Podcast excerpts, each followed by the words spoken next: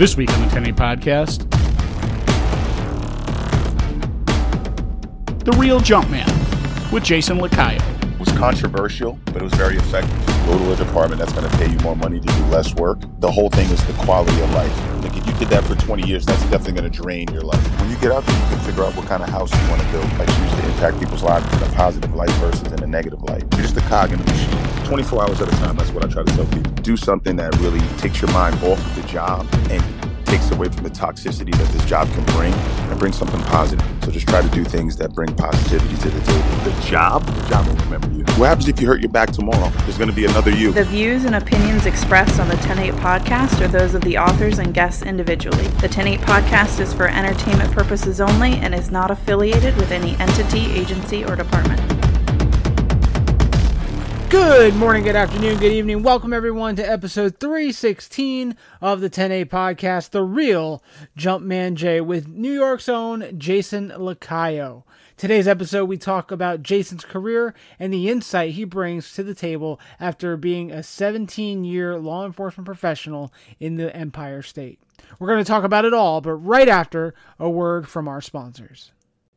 Listen, it's no surprise to anyone that law enforcement agencies suck at getting the word out to their citizens they serve. Whether it's debriefing a critical incident or educating the public about various aspects of law enforcement, it takes a special skill set that too many in law enforcement don't have. In this ever changing world of social media, do you, your agency, and your community a favor and check out TOC Public Relations, a company ran by former law enforcement to help you get your message out in an appropriate and professional way. Check them out on social media as well as tocpublicrelations.com. Let me tell you something you already know. Living a life in public service is a life of sacrifice. But you cannot serve the community or back your partner up if you're not physically able to do so. According to a report by the Wall Street Journal, more than 40% of law enforcement officers are obese. Other studies have found that police officers are 25% more likely to die from weight related disorders like cardiovascular disease, high blood pressure, diabetes, and even some cancers. Why continue to be a liability to your partners, your loved ones, your community, and yourself? Contact the folks at fit.responders and get your fight back. This episode is also brought to you by my new friends over at RTI Training, giving you the type of training that incorporates humor and knowledge that cops respond to. Listen, we all know that you will never retain anything thanks to death by PowerPoint. So do yourself a favor and check out the new kids on the block when it comes to police training. They are revelationstraining.com. And guys, I also want to tell you about our sponsor, Jiu-Jitsu 50. They just came out with the Jiu-Jitsu 50 app. It is the ultimate training tool for all law enforcement. Members of the app get on-demand access to a huge library of techniques for the streets, grappling-based workouts, yoga, and a monthly nutrition plan. They also have 24-hour, 7-day-a-week access to Jason, the founder of Jiu-Jitsu 50 for personalized training assistance. So, go to the app store of your choosing and download the Jiu-Jitsu 50 app today. It's available for Android as well as Apple, so get on it now. And last but not least, this episode is brought to you by Thin Vine Wines. Thin Vine Wines is a mission driven wine company that proudly backs first responders and the military. With a background in law enforcement, their support for police, dispatch, fire, and the military is unwavering. Thin Vine Wines donates $2 from every bottle sold to law enforcement and military driven nonprofits. Making awesome wine is the vehicle, making wine with a purpose is the mission. Check out their social medias at Thin Vine Wines on Instagram and Facebook, and order online at thinvine.wine using the code 108 TEN, the number 8, for $10 off two or more bottles of wine.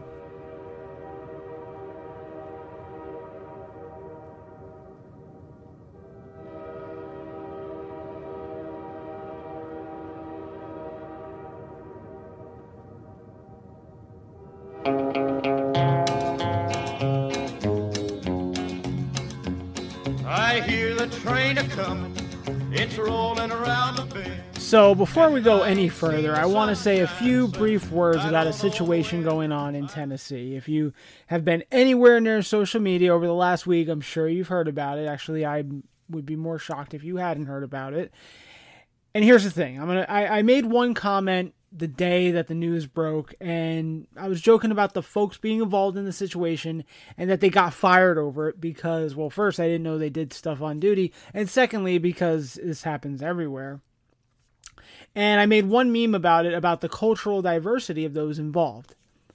But that's it. My idea on this is that a lot of meme pages are making fun of the one participant, her husband, or anyone else is just a bunch of pots calling the kettle black.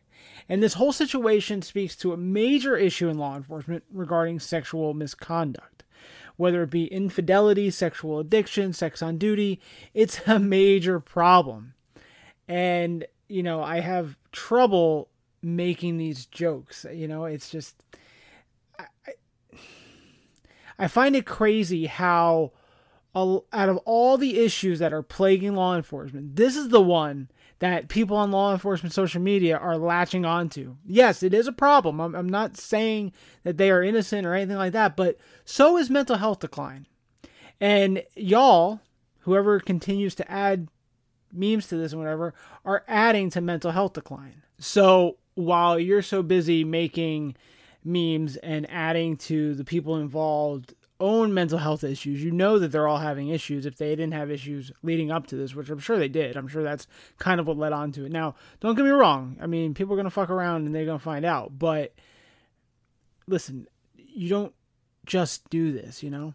Um, but everyone seemed to ignore the fact that a cop in the NYPD took his own life in Queens. No one is making 15 posts a day about that. No one is normalizing the talk about going to therapy. No one is talking about alcoholism being a problem or substance abuse being a problem. No. Everyone wants to make fun of people for, for doing stuff that, look, I get it. We bust balls. And that's fine, right? If you're my buddy and I see you and we're going to bust balls, I'm going I'm to make a joke about you, whatever. If you get jammed up doing something stupid, I'm going to make a joke about you, whatever. You don't know these people, right? At all. So it doesn't matter. This is the kind of toxicity that's wrong with this profession, right? Uh, I keep thinking that I'm so glad it's not me. I'm so glad that I didn't fuck up um, yet, right? I say yet because anything's possible. I could do something or, you know, something could happen. But this isn't accountability. This isn't holding people accountable. This is bullying. This is, that's it. You know, it's not like they did anything illegal, right? They violated policies and sure, there's some moral issues there. But it's totally different than what is actually going on on social media. You guys aren't talking about the actual negative implications or how this uh, impacts our job or the the goodness of our profession. Blah blah blah blah.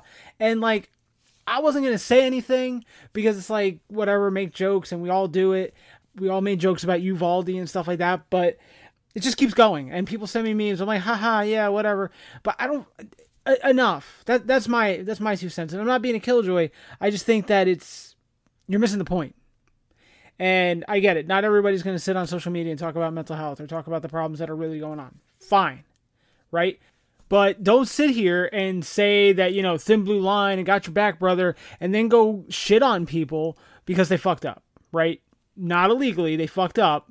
They got fired over it. Don't get me wrong. That's a problem. But don't say, oh, my brother, my brother, my brother, my sister, my sister, and then you're just going to shit on them. And and I think the funniest part about all this is I know that so many of you are guilty of the damn same shit that they got in trouble for. Y'all doth protest too much. I think a lot of you are just glad that this crew got caught and not you and your weird sex capades. That's that's just kind of the vibe I'm getting. Like everyone's like, "Ha, look at those fuckers. Don't don't look don't look over here. Look at them." I'm not a religious man at all, but I'll close this last little bit with a quote from the Bible. Judge not, lest ye be judged. Let's not be hypocrites.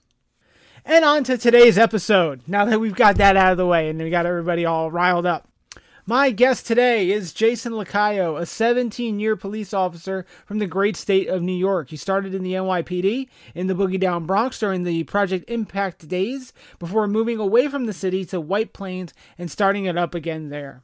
He's currently assigned to their version of SWAT or SRT, where he serves as a paramedic. In the conversation that follows, we are going to talk about the thoughts and insights and the mentalities that have served Jay through his career and helps keep him afloat. There's a lot to learn from him and his experience, so here we go.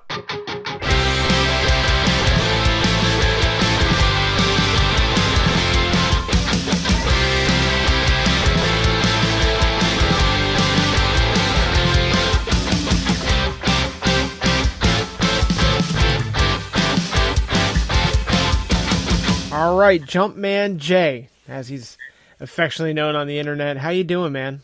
I'm good, man. How are you? Uh, not too bad, man. We're just uh, here enjoying the, the Florida winter, which is a lot like uh, I guess a New York spring or fall. So not Okay. too bad. so how's it going, man? What what you been up to?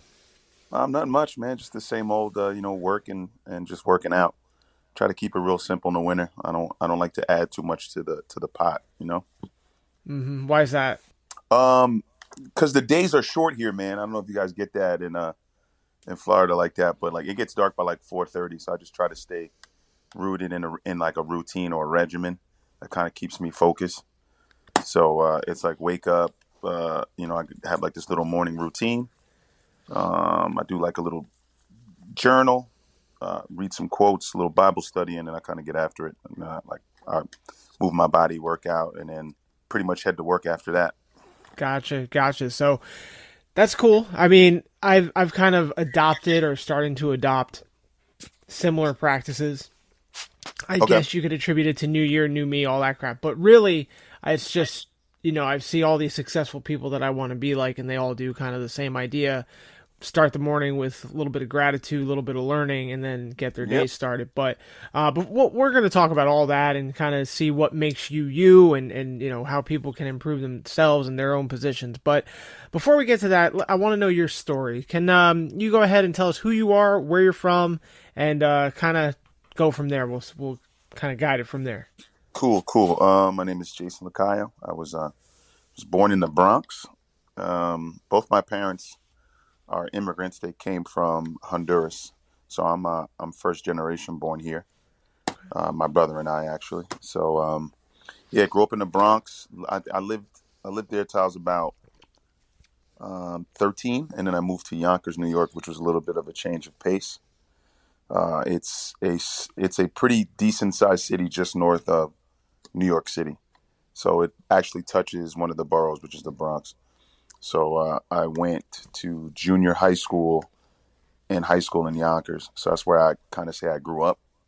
Because, you know, high school age is where you really experience life. So I kind of figured out what I wanted to do and what I wanted to become at, you know, during that time. You know, my dad was in the military and uh, was in law enforcement. So was my uncle.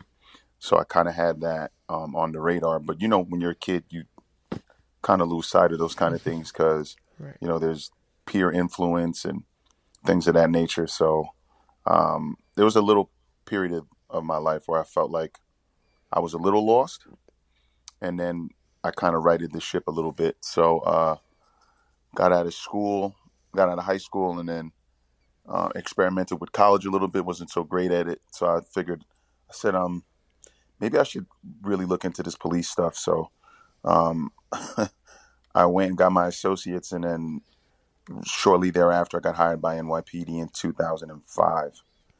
So from 2005 to 2007, I was uh, I was with the NYPD. In 2007, I transferred over to my police department now, which is the city of White Plains. So when I got hired as a as a city cop, I don't know if you heard of this program called Operation Impact. But uh, um, yeah, go ahead and tell my listeners. I'm I'm kind of familiar with it. Yeah, so Operation Impact was basically they would flood these high crime areas with the with with like hundreds of police officers on foot, and they would just basically go out and just be proactive. That's what kind of stirred up the whole um, stop, question, and frisk thing in, in New York. So um, you know, it was controversial. Not at the time. Later on, it became controversial, but it was very effective. I'm pretty sure I learned most of my policing in that um, Operation Impact, and, um, and then I did like a little bit of patrol work and then I transferred. So when I transferred over to the city of White Plains, very uh, different type of city, bigger city, but just um, slow pace compared to where I was. You know, I worked in the borough of the Bronx, which is a very, I worked in a very like busy house. I worked in a four six precinct, um, and it was like from the minute you got out to the minute you you you EOT'd, it was busy. So I had to get used to a slower job, smaller job. And um, once I figured out the, the lay of the land, I got into an organized unit um, within a year of me being there. So I did, you have to do a year on patrol. That's your probationary period. And then shortly thereafter, I was um, assigned to a unit called the Neighborhood Conditions Unit, which is like a crime specific unit. You go out and you just proactive stuff. You prevent crime, you deter crime. So I did that for about four years, and then I was moved over to the Emergency Services Unit, which is like SWAT. Um, the only difference is SWAT is just Special Weapons and Tactics. For ESU, you're either um, a medic or EMT. So I'm an EMT, and uh, we do vehicle extrication, rope rescue, and like tactical situations. So that's what I currently do now. Um, mm-hmm. Been doing it for 17 years, man. I'm almost done. Wow. wow. Yeah. So, you know, we got 20 year retirement here, or at least for my tier system is it's 20 years, man. So I'm just Xing the days on the calendar, count down the count down the days, you know? Absolutely. And it sounds like you definitely had a, a full fledged career, a lot of things going on. Um, it's very interesting what you said about growing up and like law enforcement was there. That was the possibility, but at yeah. the same time, the way your life kind of went and obviously peer influence and things like that, it kind of you pushed away from it, but it was there at one point and that's very similar to my story as well. So I grew up in New Jersey. My dad was a cop in um, in West Orange, New Jersey for 26 years. And okay. he he retired like when I was five, 4 or 5, somewhere around there. And kind of in the typical cop family cop parent thing. He was like, "Nope, I don't want that for you. I want you to do better than I did, do other things than I did." And I tried. Uh, I didn't have issues in school. I mean, aside from like laziness that comes with being a teenager and stuff, but yeah, um, you know, I enjoyed school and, and I had different things, but financially, I just I couldn't continue schooling, and that's how I ultimately found law enforcement. So, gotcha. um, what was it that kind of drew you back? Was it just the flat out like not really jiving at school, or was there like what? Well, what was your other ideas? Let's try that when when you were uh, kind of pulling away. Well, the other idea I had was military. Mm, okay, so, so, it was either going to be military or law enforcement. The problem was right when I like got out of school. So right when I graduated, a year later was uh, September 11th.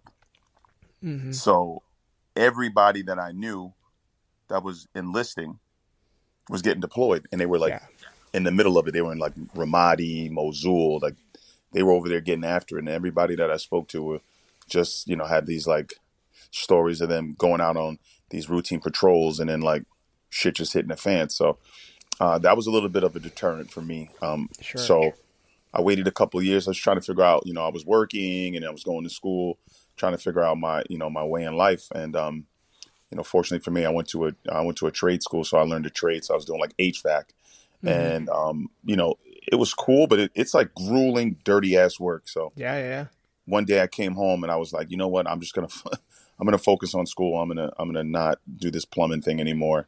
And um, right when I really buckled down and like started to figure out like what the path was going to be, um, the military was still there, but like same thing. It was still going on. This is like 2004, mm-hmm. and guys were still over there fighting. And I was like, I don't know if I want to get deployed over there right away. So I said, all right, I'm going to give myself um, a year. And in, in, in a year, if, if it doesn't work out on the, uh, on the law enforcement side, I'll just go to the military. Screw it.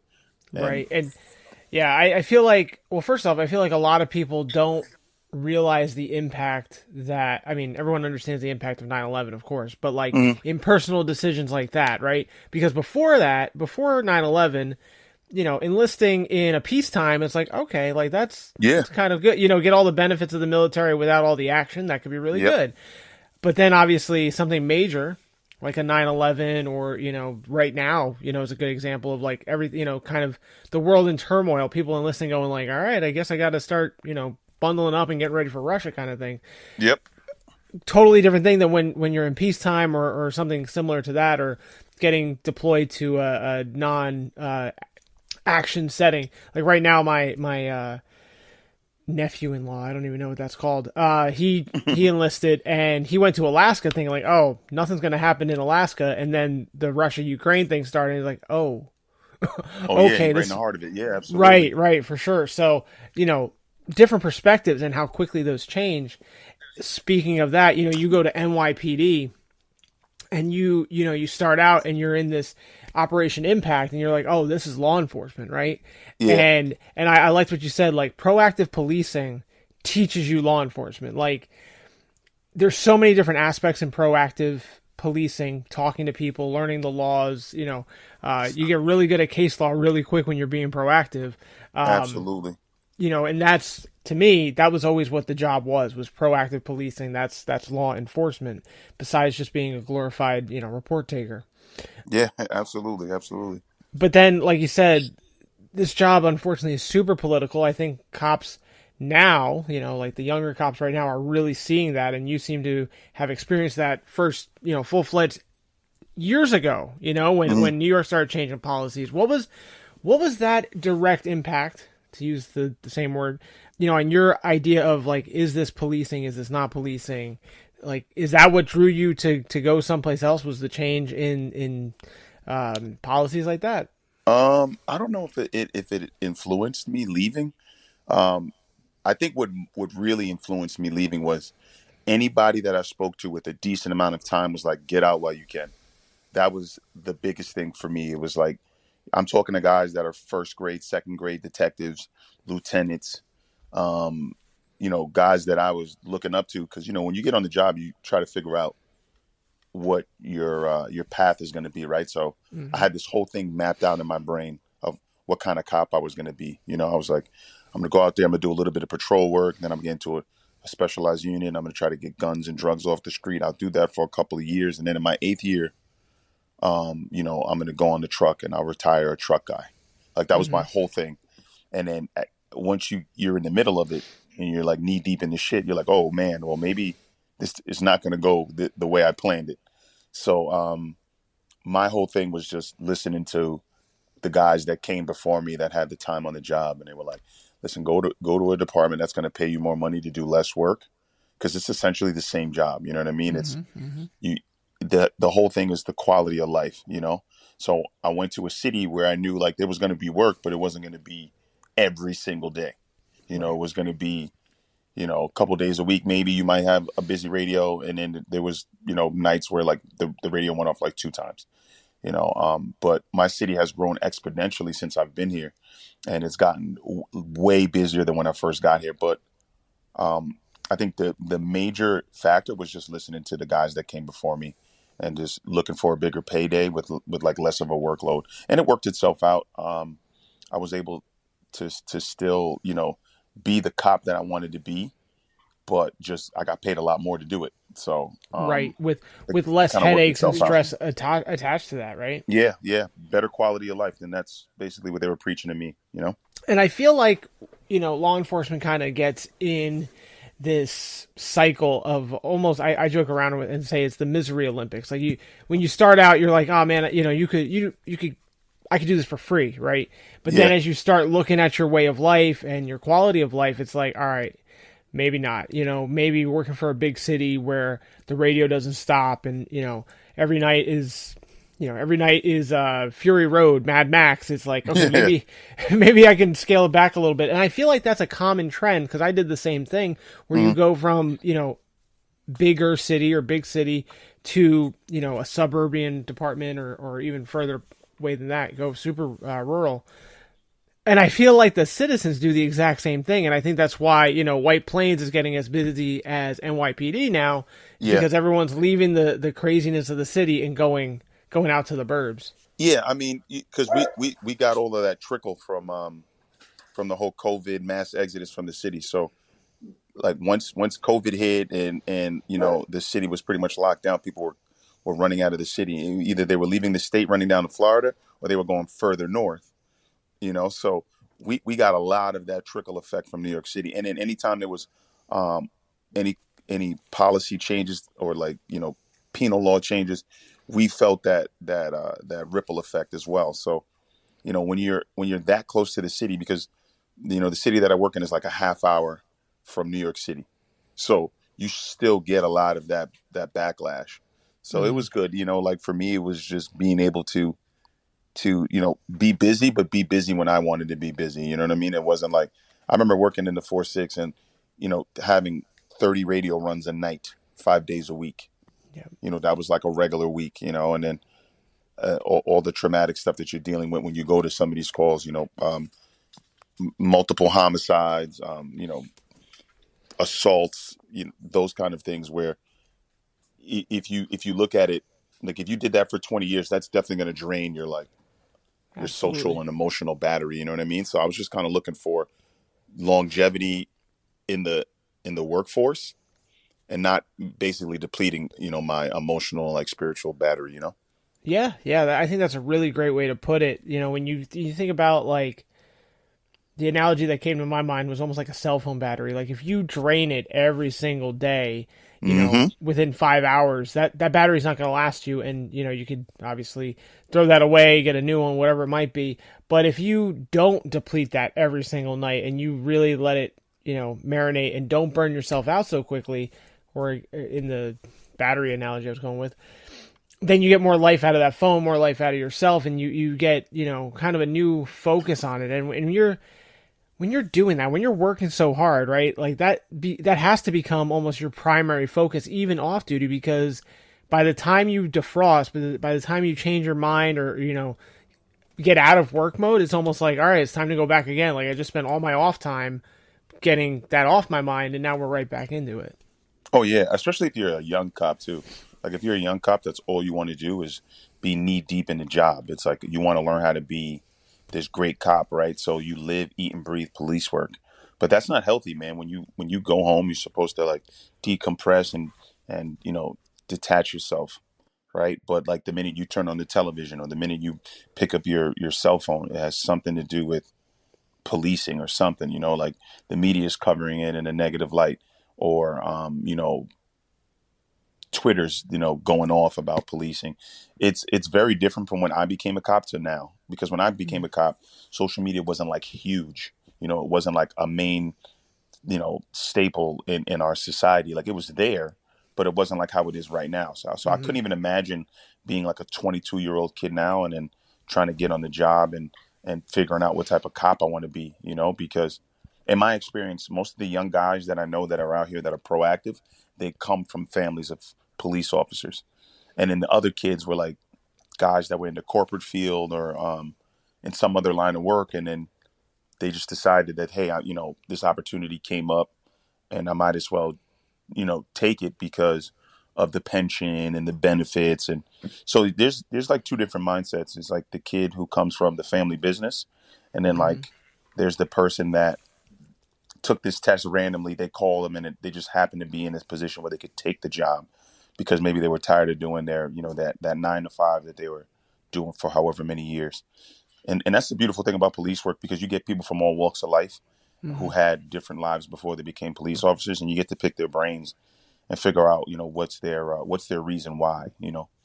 Right, and I feel like, you know, I I, I gotta get a get a military guy on here because I, I I'm talking kind of out of the side of my mouth here, but I feel like that's kind of the difference between the military and law enforcement. Like military, you go to boot camp and they were going to break you down. They were going to build you back to be, you know, the soldier or the marine or the the you know whatever you want to call it um, that they need, right? That that serves the mission.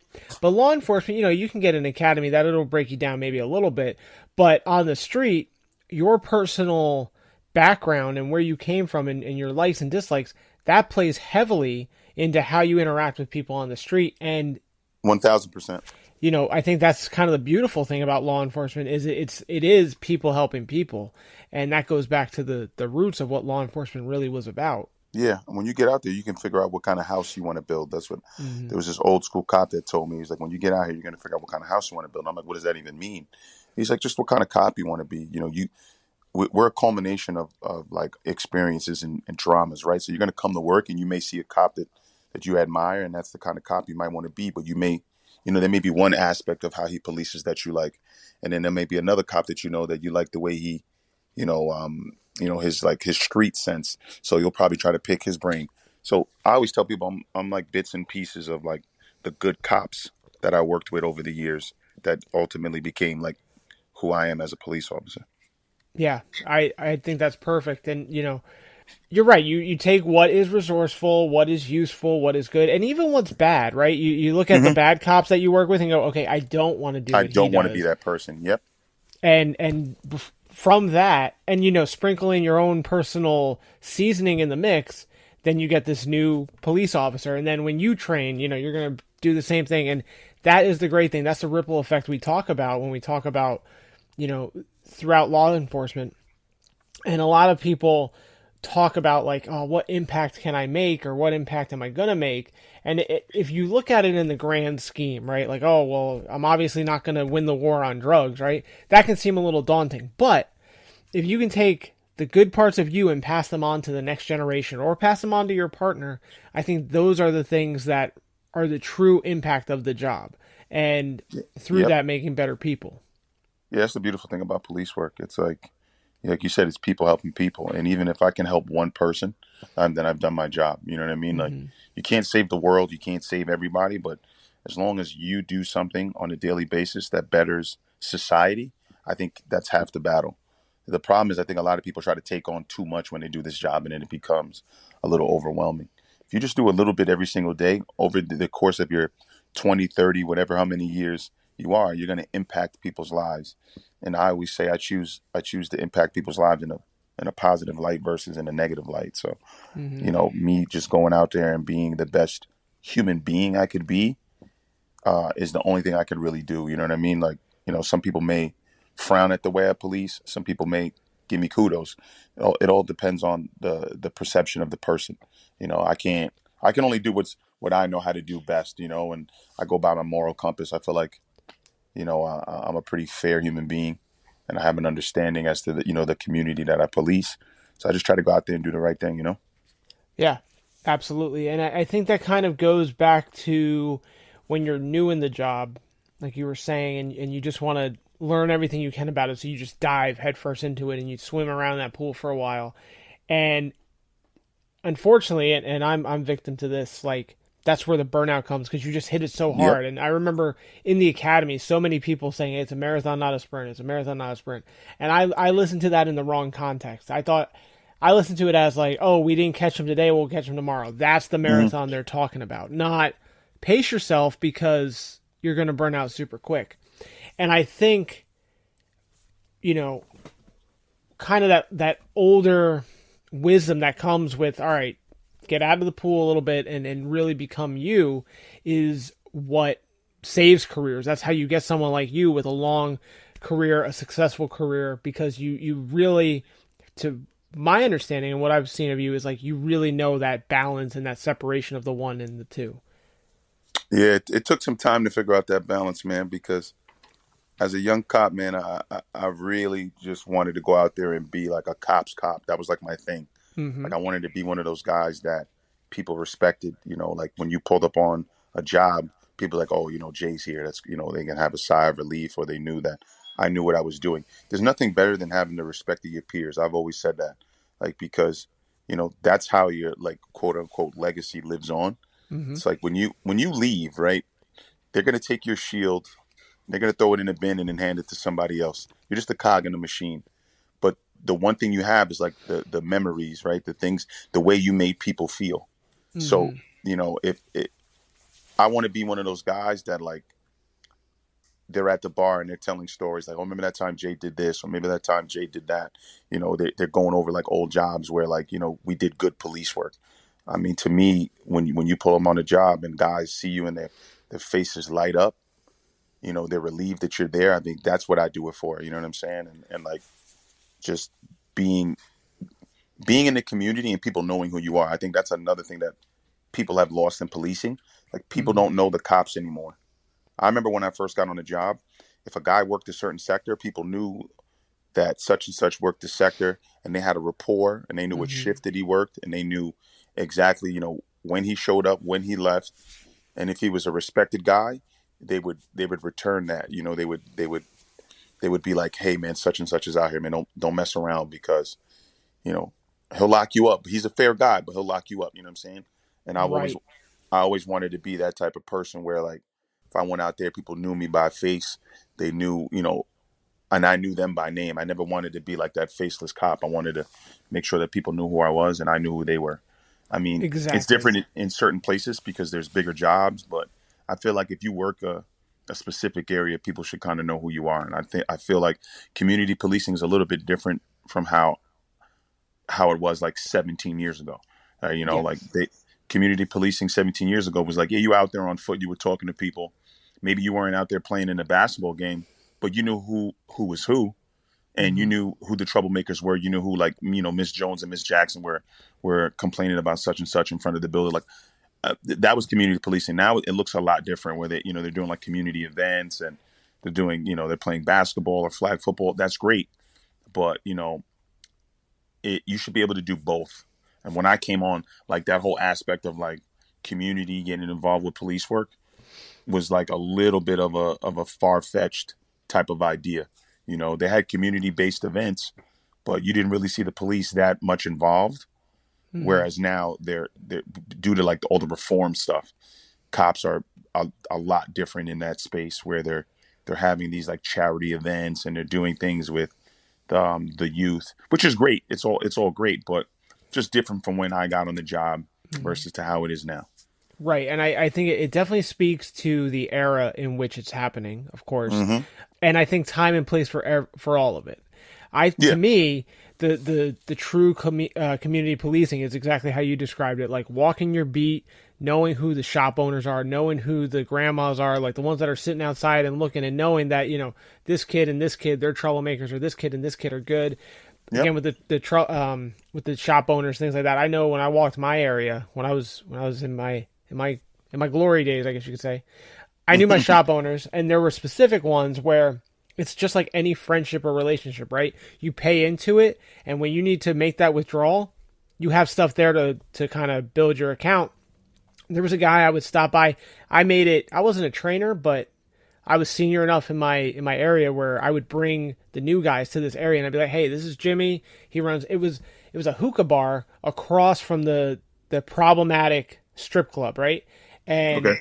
We would see him before the night started, and you know, talk to him a little bit, get some coffee that he, that he had, and then when things went bad, if there was whatever, I'd be like, "Hey, Jimmy, did you see this, this, this, and this?" And again, when I make that withdrawal, there was enough balance in my account for him to be like, "Oh yeah, no," and he was. It, it was it was um, reciprocal because he would do the same thing. He would say like, "Hey, don't mess around near my shop because this guy's here," and whatever. And that's Goes a how long way. exactly. And that's community policing. That's community based policing, I should say. Like yes. knowing your people and knowing their needs and, and things like that. I remember just another anecdote with it is I, I was in my area or I, I was working narcotics in an area. Then I went back to patrol and I just happened to be driving in that area and I got out with some dude who was washing his car. And I was like, "Hey man, you know, you know, just kind of shooting it with him." And I asked him about this drug house that we had hit I, don't know, 6 months prior. And he was like, "Oh, I can't believe that, you know, you're here and kind of doing follow-up work. This never happened." And I was like, "Well, you know, you live here. I need to make sure that what we did worked. If it didn't, then it obviously, you know, needs to be readdressed."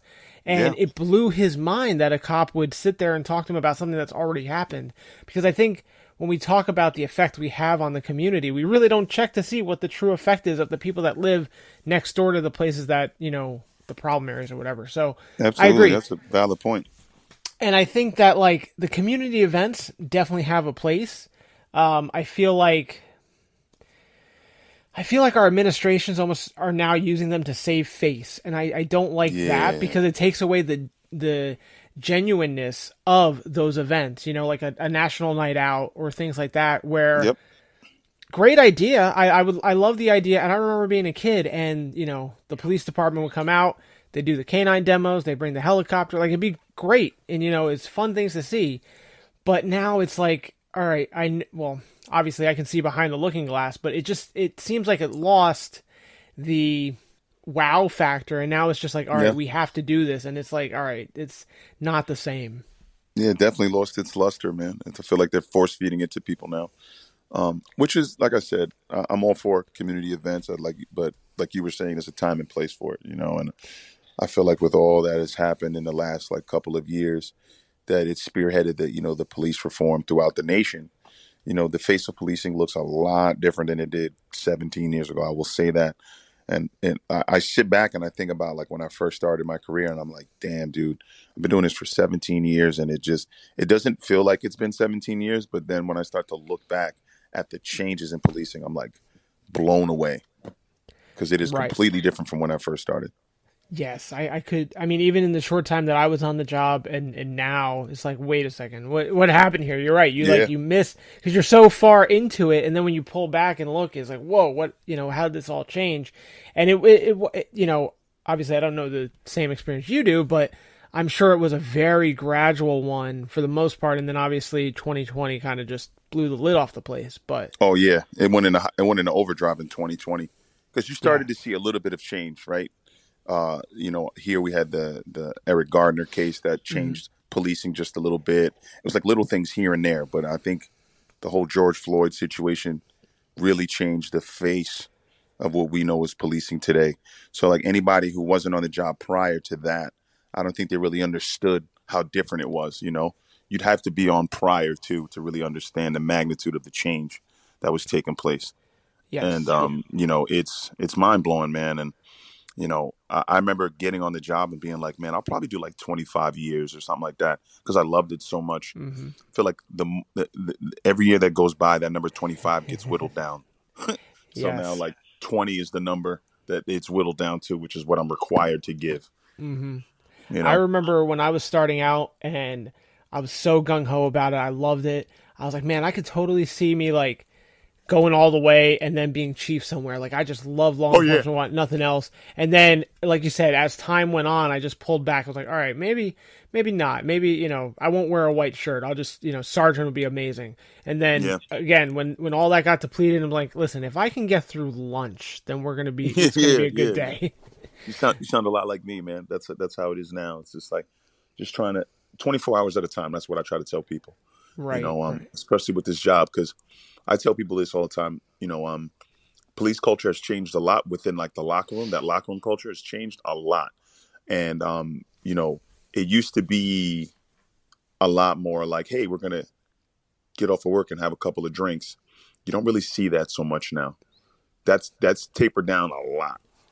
Um, Yes. People are more like health conscious and aware of their like aware of themselves. I feel like before it was like people were like smoking cigarettes, you know, um, drinking. It's it's it's changed a lot, man. Like you got kids now, they're telling you to eat, you know, gluten free or or or or like uh, you know, um, they're vegan. It's like it's it's changed, man. It's not like how it was when I first got on, and I, I think that change is good because cops now are starting to be more aware of of like the dangers and the ills of the job because for every good thing that happens here there's two bad things that happen as well so Mhm. um you know as a young impressionable mind you got to be aware of that you know, Yeah, you don't and- really realize that it's happening For sure. And, you know, you don't want to promote the negative or the bad habits or things like that.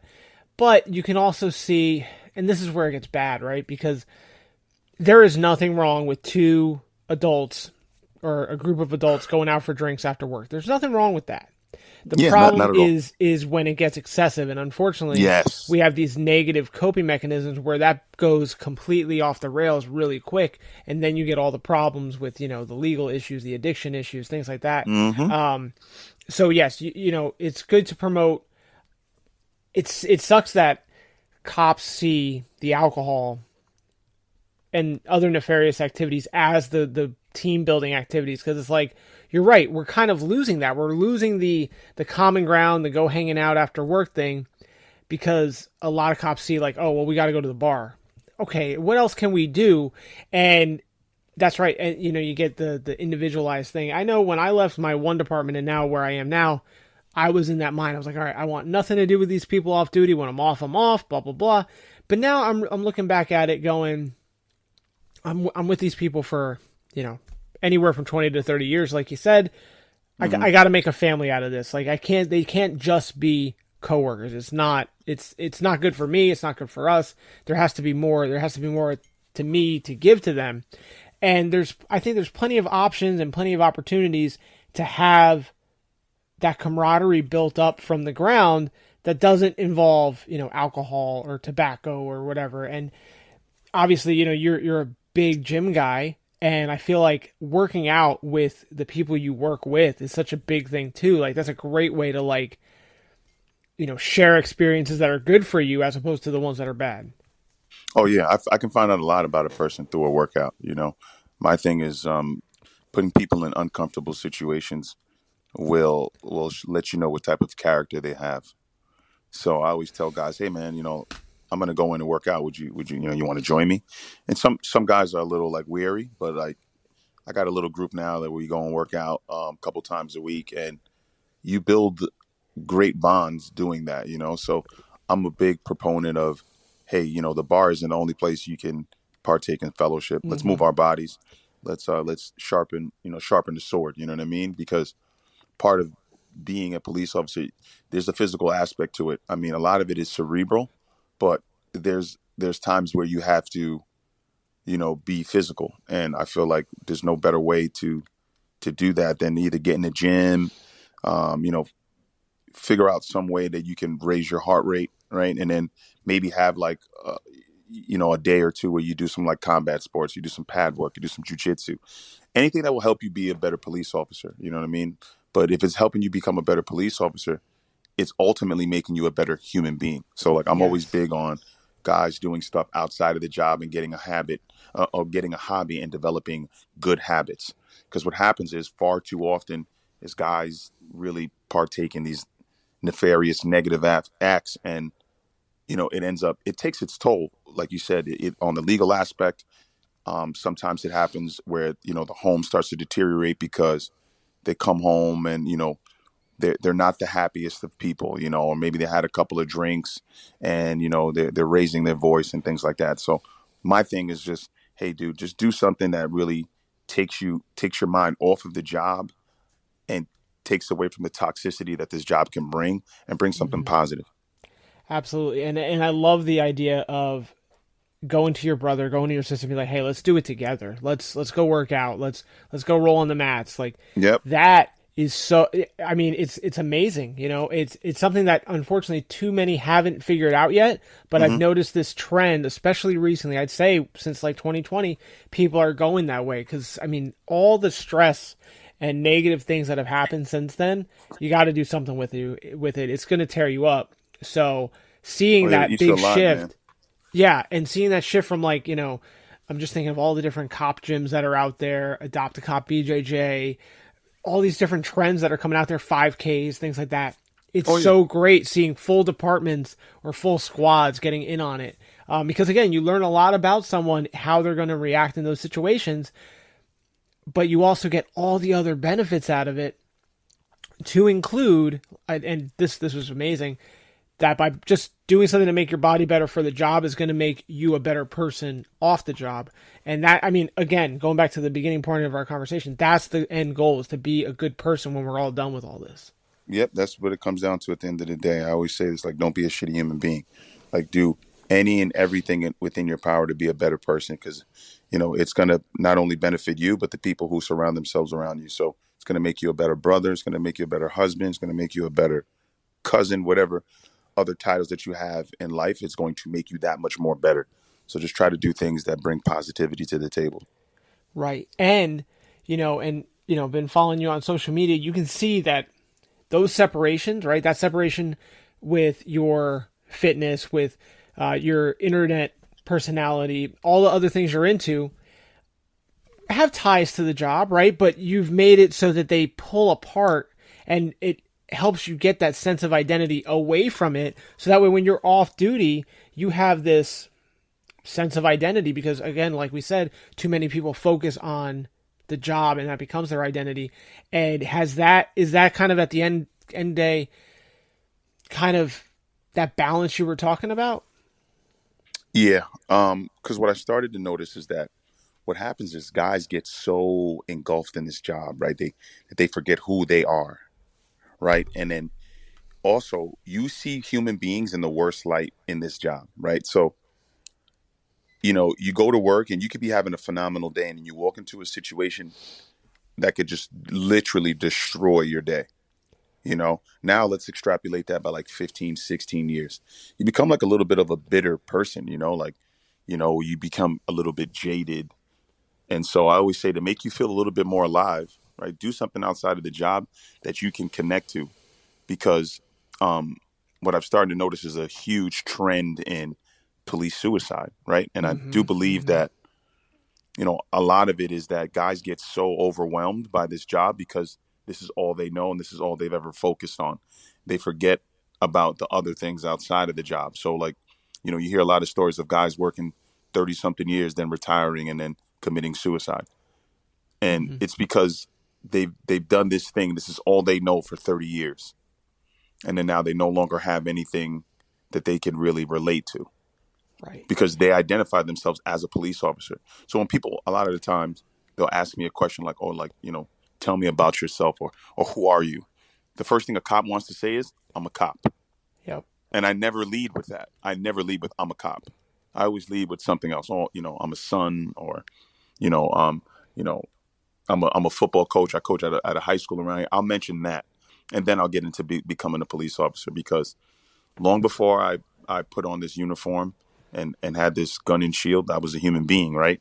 I had dreams and aspirations before I even knew that I wanted to become a police officer, and I have you know God given abilities and talents that I associate with myself, not just with my job. And I think what happens is these are this is like one of those careers that you get in and you identify with the career so much that you lose a lot of yourself. And I always tell people you got to do things to reconnect with who you are as a human being mm-hmm.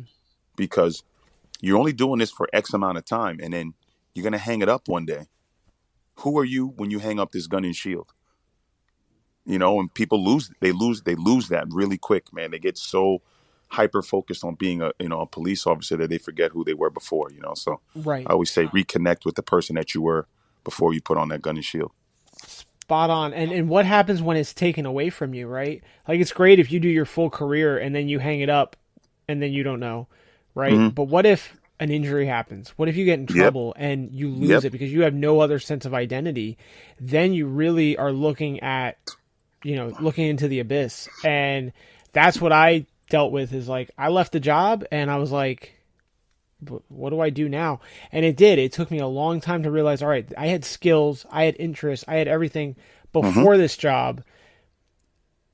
Losing that part of my it's not part of your identity. It's what you do, right? And and it's it's a admiral thing and, and I get in I get in kind of pissing matches online about it like when people call it a calling, right? Very specific people do this job and it's amazing and it's admirable and we love it. And yes, you were called to do it, right? But I feel like people, when they call it a calling, almost feel like it's a death wish. Like they are, this is my calling. I can't leave. I, I this is all I got. And it's like, whoa, whoa, whoa, whoa, uh, whoa. Don't, yeah. don't, don't pigeonhole yourself like that because that's not the case at all. Like you have all these skills and people who do think about leaving or when they are forced to leave for one reason or another, they're like, well, what am I going to do now? I don't know any other skills. I'm like, look at everything you had to do to be a cop. You you have plenty of skills and and interests and loves and passions and things like that. So I think you're absolutely right that being connected to something, you've got your your workouts, you got all these different things, like having all these different things, and don't I, I would say don't even just put it to one thing, do many things, so that way yeah. you have so many things to occupy your time. And I feel you said something and it made me think of like when I was in the in the academy and, and when I was first starting out, every trainer I had was like, "What kind of hobbies you have?" And I would say something, and uh, you know, did I do that a lot in the beginning of my career? No. Like all the hobbies that I had when I started out, they kind of went fell by the wayside because yep. again, I was a cop. I was a cop. I was a cop, and I feel like what we need to do to the people in the beginning of their careers is force not force them that's not the right word but really push on them being like keep those hobbies, stay active, do those things that you love. If you like fishing, if you like painting, do that. When you get off work, do that. Like don't don't get off work just to go pick up an overtime job and come right back in. That's not the right way. And I you know, when you start getting that that overtime money or you know the the cop money, you're like I want more of that, you know? Oh yeah. It's it's it's like um I always tell guys like don't get used to those big overtime checks because mm-hmm. it, it, it, you get addicted to it. It's it, it has that um, same type of feel, you know, and and um, what ends up happening is like you you start to see this money coming in, and then you're like, you know what, um, I'm you know I want to get a boat this year, so I'm going to do X amount of out. You start to factor in these things, and then and then you start working these ridiculous amounts of overtime, and then the things that you loved to do, you no longer do because now you're chasing a number, or you're chasing, you know, the next thing that you're going to purchase. It's like you got to put emphasis on what really matters, you know. And I always tell people there's three things you should be concerned about, right? It's your mind, body, and spirit, you know, and everything else will fall in place if those three things are in line. Mind, body, and spirit, very simple, but people often lose sight of those things because there's external factors that make you lose complete sight of that. You know, And I, th- you know, yeah, and I think that, you know, for me, it was like a respect thing. When I would come in for overtime and I'd see like one of the salty sergeants or one of the, the older guys that I looked up to be like, "Oh, you're still here or you're back?" Like that was like, a, "Yeah, I'm that dedicated to this job, man. I'm gonna be, I'm gonna make a name for myself doing this and blah blah blah." And I was thinking about a sports a sports metaphor, like you know, when when I when I le- we're talking about that legacy, right? When I leave, they're gonna know, like, man, this guy was a company man. He was dedicated. All his free time was here. Now I look back at that, going, what was I thinking? What was I Thinking, yeah. doing? So Yeah, I tell I tell the the young guys all the time, like, don't do that. Like, literally, this marathon sprint analogy is perfect, and really pace yourself. Yeah, because you're just a cog in a machine, man. You're you're replaceable. I always tell guys that. You know, the minute the day you retire, there's going to be a guy that's going to take your position and take actually take the shield that you wear, and no mm-hmm. one will think twice about it. You know what I mean? The only people that will remember you will be like your partners or the guys, whatever unit you worked in. Like those are the people that remember you. But the job, the job won't remember you. the job is that it, it is a job and as an organization it is their job to keep people coming in you know reallocating resources so literally the job will not remember you and i when i left my old agency to go to my new one i came back about a year later just to you know shoot the shit or whatever and there were brand new guys who were like in training when i left no idea who I was. They didn't. They Yeah. had no. And this is less than a year. Obviously, a like year, you yeah. said, the the people that I was tight with, the guys I ran with, they knew me. We bullshitted. That was great. But the guys that were coming up, it's not like they're going to be like putting your your uniform up in the Hall of Fame. It's not like Yeah. that. You know. You know what? Like, I'm happy you said that because I always use like a sports analogy uh, when it comes to police work. It's it's like you're you're a part of this like franchise team, right? And they just want to know are you are you able to go? Can you go today? Can can he play? If you can't play, you, trust me, there's somebody that's going to take your spot. You know, and and that's what it comes down to. You know, like there's no there's no loyalty in this. There's no they don't owe you anything. The only thing they owe you is is uh oh you gave us whatever you you know 20 or 25 years? All right cool. You get your pension. That's the only thing they owe you. They don't owe you anything else other than that. You know what i mean? And i try to tell people that and they they almost get caught up in in like the uh the fantasy of who they are.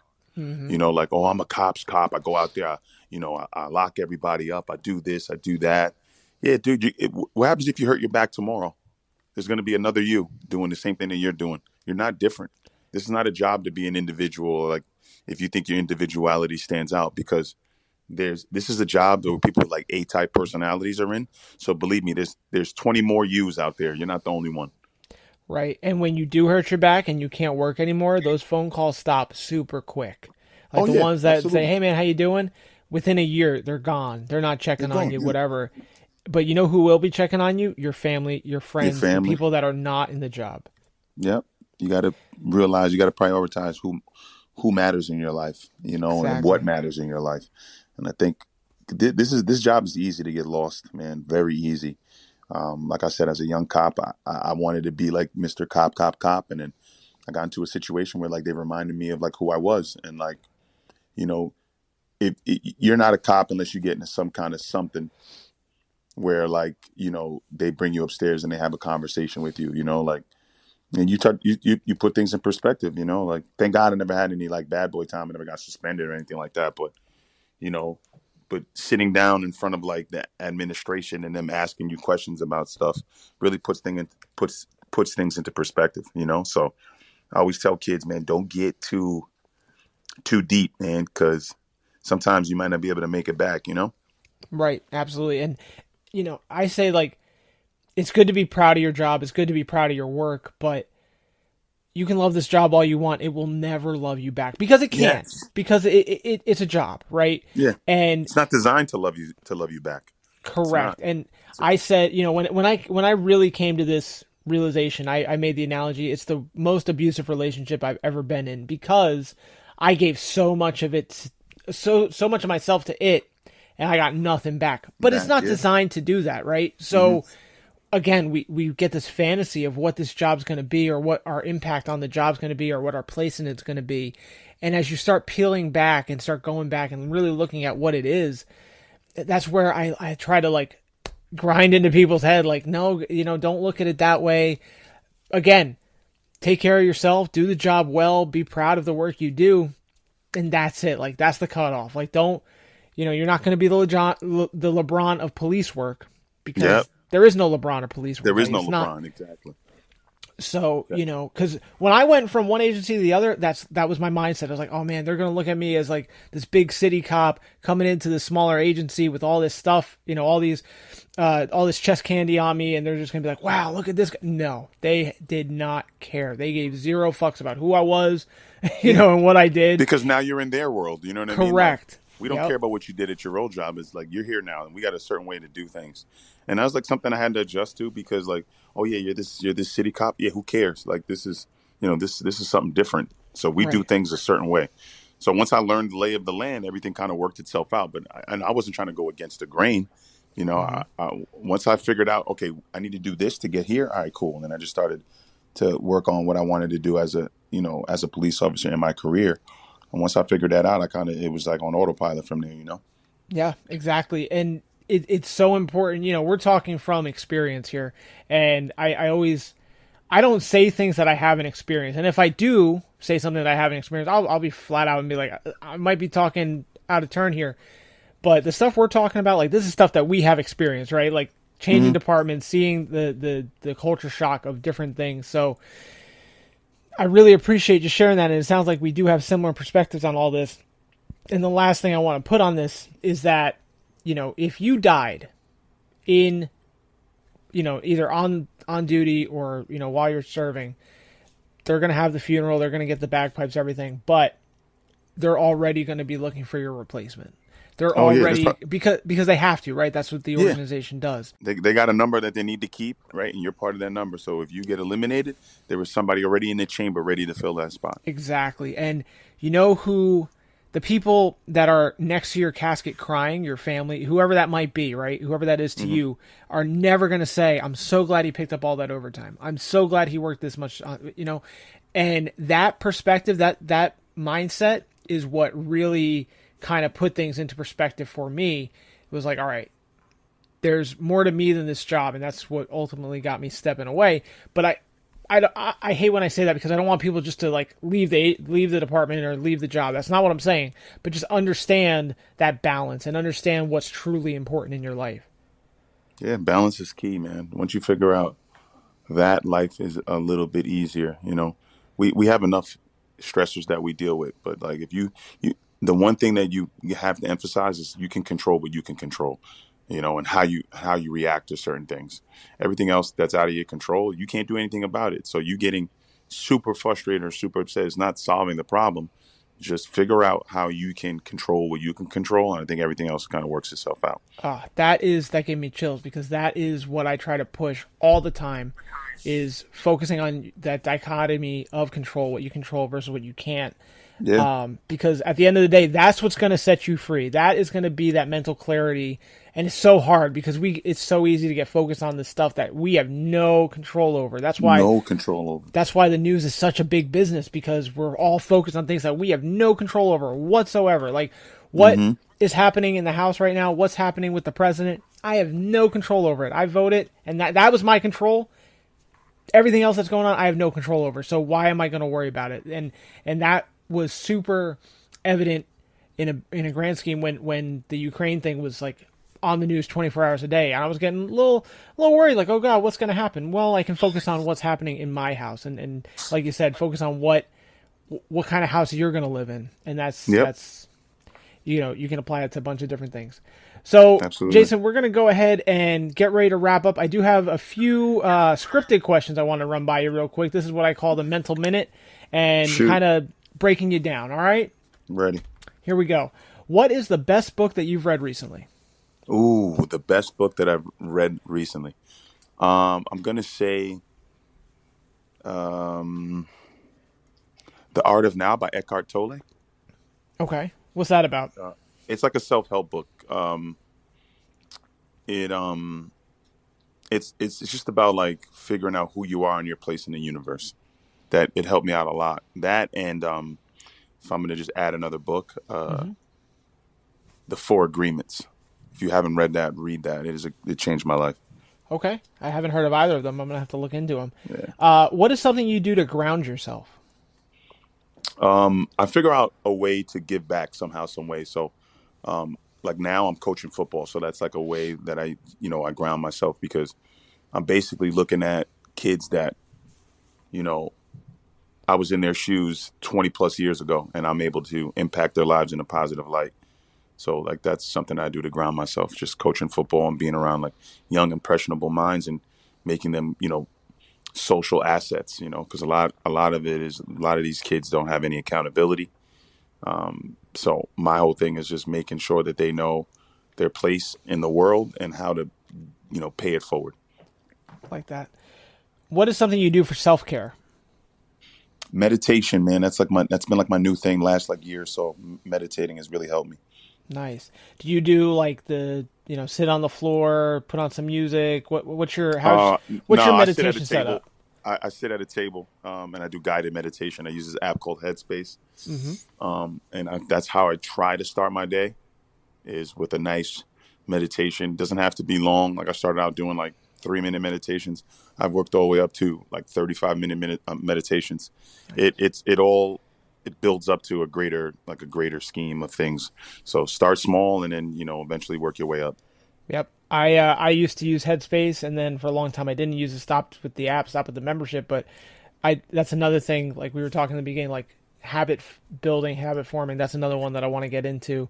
Um, meditation's great, and I actually just listened to a podcast this morning who said that meditation in the morning or when you first wake up is infinitely more um, impactful than if you do it like before sleep, which is what I used to do. So I really, when I start doing it again, I really want to take a look into it because apparently, um, you know, getting your whatever it does to your cognitive and to your brain chemistry, um, kind of almost inhibits good quality sleep if you do it later in the day or like right before bed. Ah, So okay. yeah, so it's just a little tidbit that I just learned. Uh, so I figure I pass that along. Um, would you open up an envelope with your death date written on the inside? Mm, no. I would I wouldn't want to know when I was gonna go. That'd be too like too too scary for me. Because I have this philosophy, right? I live I live life twenty four hours at a time. Mm-hmm. So I don't I I wouldn't want to know when I was gonna like when my demise was gonna be, because I wouldn't be able to really live every day like like it was a fresh twenty four hour if I knew when I was gonna die. Right. With that with that uncertainty. There's a I'm big into stoic philosophy and there's a kind of a teaching with it. It's like think every every day when you go to bed, you're going to die. Think that.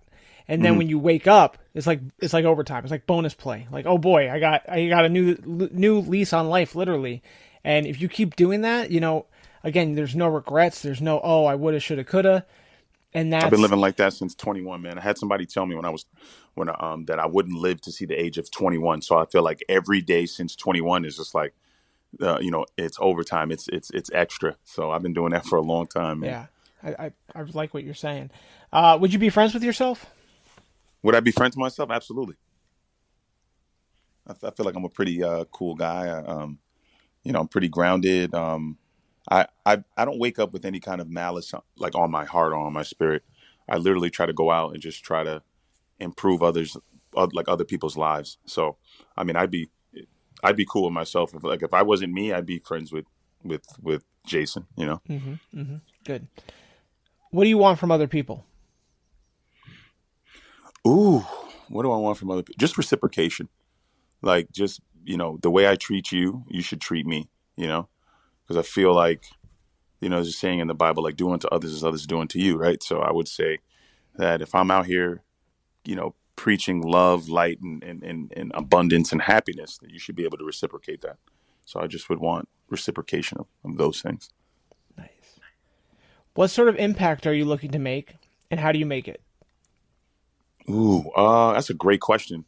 Um, just paying it forward. That's the impact I want to make. Like I want to be able to enrich people's lives. So anything I can do to make someone else um, better, maybe by them watching me and like some of the mistakes that I've made, and, and seeing them not make those mistakes and being able to navigate life in a different light. Um, that's ultimately what I want. I want to enrich other people's lives. I think that's what all human beings were put here for, is to inspire and help others. That's all I really want to do. Nice. What? How do you define the word friendship? Oh, friendship. Um, friendship to me is very similar to uh, like love, right? And love is to me is like unwavering. It's an undying thing. So if I say I'm your friend, I'm showing up for you no matter what. But I know like a real friend wouldn't put me in a situation that would harm me. You know what I mean? So like friendship to me should be like a unwavering, undying love, but knowing that that person wants the best from you and out of you. So they they just be in your life to help you be better and vice versa. It kind of goes with what you were saying about reciprocity, like Yep. you know, getting it back, and, and you're putting it out there to get it back. So that that's a good one. Absolutely. How do you define the word happy, and what makes you happy? Ooh, happy.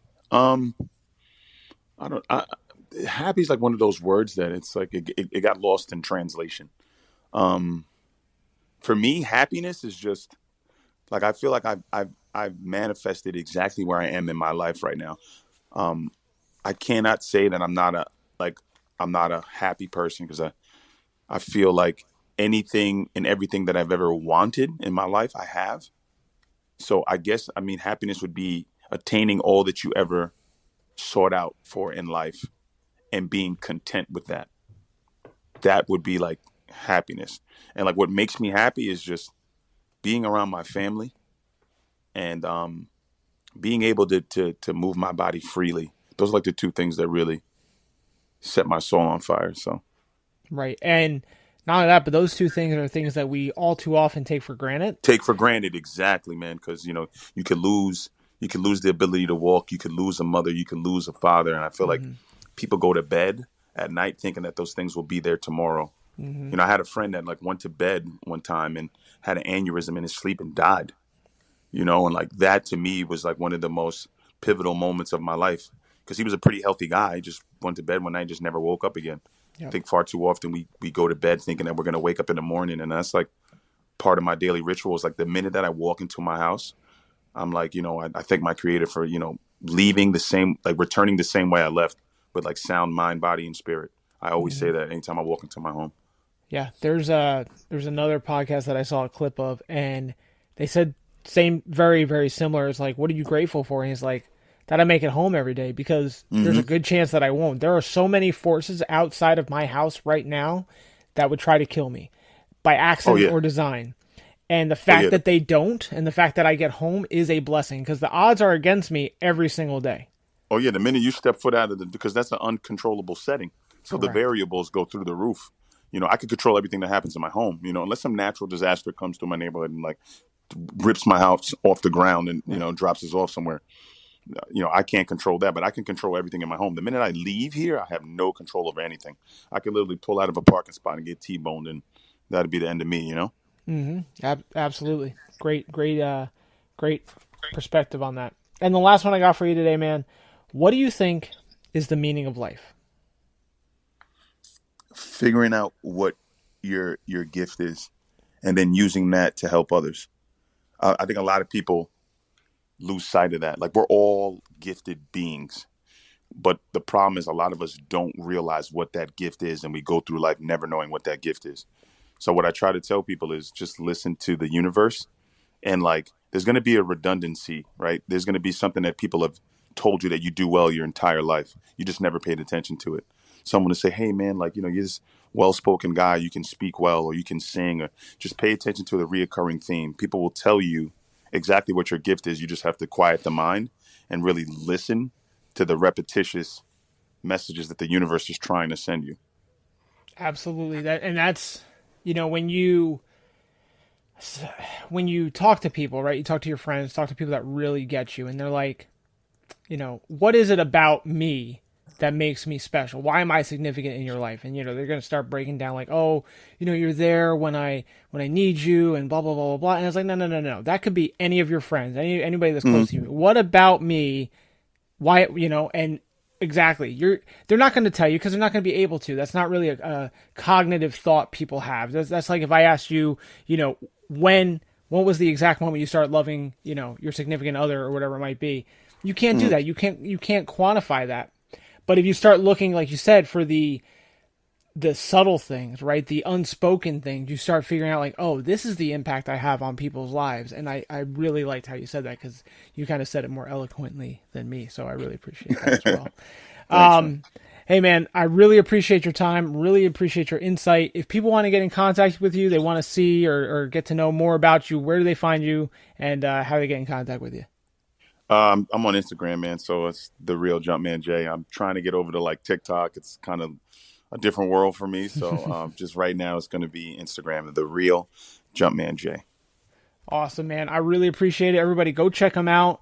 Get some insight. You host like what 57 podcasts about or something like that. Yeah, man, I, I got my hands in a, in a lot of different pots, man. I, I I went in on the whole podcasting a couple years ago and it worked it worked itself out. So I run a couple, but I have um my own podcast which is called Behind the Mic. It's on Spotify and that's doing very well now. So I'm you know after starting out helping others, I finally found some time to do something for myself. So awesome! And I'm going to be on another one of his, the uh, Inside the Labyrinth, uh, coming up probably by the time this airs. So it'll be good to to see how that goes. I'm looking forward to that one yeah. as well. It's gonna be me, you, and Frankie, man. I can't wait. Can't wait. We've been talking to him quite a bit. So uh, everyone, yes, go check out Jay. And Jay, once again, thanks for your time, man. Thank you, brother. All right, no problem. Everyone, stay tuned. We'll wrap it up. And uh, Jay, we'll talk to you later. All right, brother.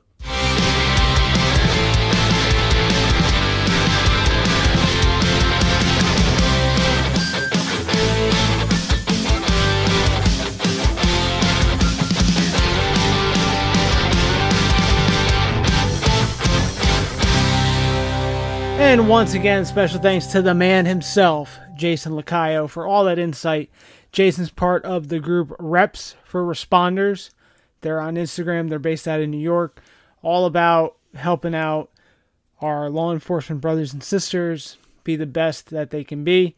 Uh, we're going to have a couple people on from their group throughout the year. So we had Jason, then we got uh, Frankie. We're going to have Nick come on, and uh, we're going to talk about different things, their stories, and um, it's a good group, guys. Go check them out. Reps for Responders.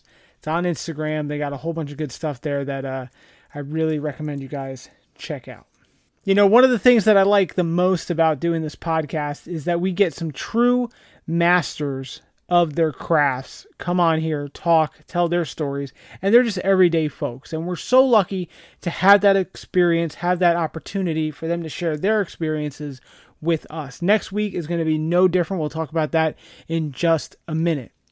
One thing I really want to take away from today's episode is well, one of them is don't lose yourself in the job or agency, but I think we've kind of pressed on that a lot recently, so we're going to take a step away from that for a second. The other topic that he mentioned that I really want to talk about is when he left NYPD to go somewhere where he could work better, where he could be better. And I just want to talk to whoever's out there who works at a major agency. Not even. I mean, if you work at an agency that just doesn't do it for you, don't feel like you're trapped because you're, you know, you're not vested or things like that. Sometimes you got to let that go to let yourself find happiness. So it's okay that you can go work as just as hard, right? Maybe make some more money and not not burn your candle all the way out to the bottom of the wick. I did it. You know, um, I left before I was vested. I left money. I left a good less time till retirement. But overall, my decision was much better for me. So you got to keep that in mind.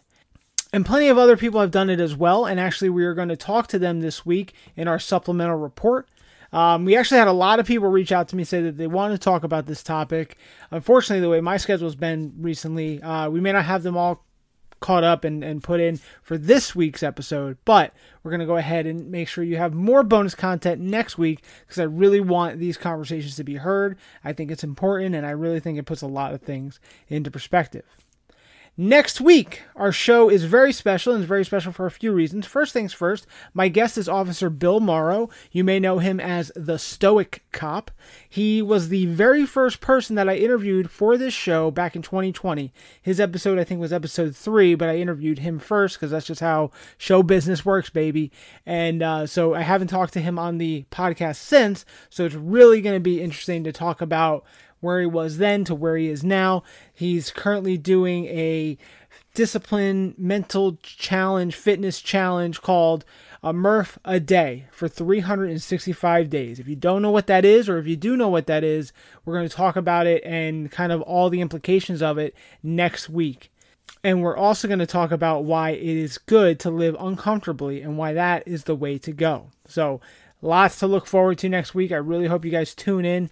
It's great. It's we got a lot of great stuff coming. Trust me.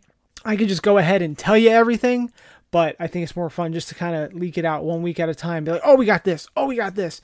And just hopefully see your reactions to it. Until then, rate and review the podcast wherever you can, wherever you listen to it. If there's a rate button, a review button, anything like that, click it. Leave a review if you have a username. If you don't, create one just to comment and say that you like the show. I don't get it, but according to the algorithm, that is what they want. It helps us get seen by more people. Uh, I just changed the subcategory or the category that we are classified in, so anything that could kind of get us up in the rankings would be great. Also, spread the word to your coworkers, to your buddies, anyone that you think could take value in this. If you're a sergeant, an FTO, anyone above that, share it with your underlings. If you train a class and I happen to talk about something that uh, has to do with one of your, you know, topics, show them my link. Get get with me and i can make you some kind of video content to put in your training. I'll i'll do it man. I got time. Well i don't really have time but i'll do it because one i want to help everybody out and two i want to help me out. So it really just kind of works that way. So keep spreading the word. Also check out the merch store. We have two brand new stickers that dropped this week and i've got more new stuff coming. So just you know check it out.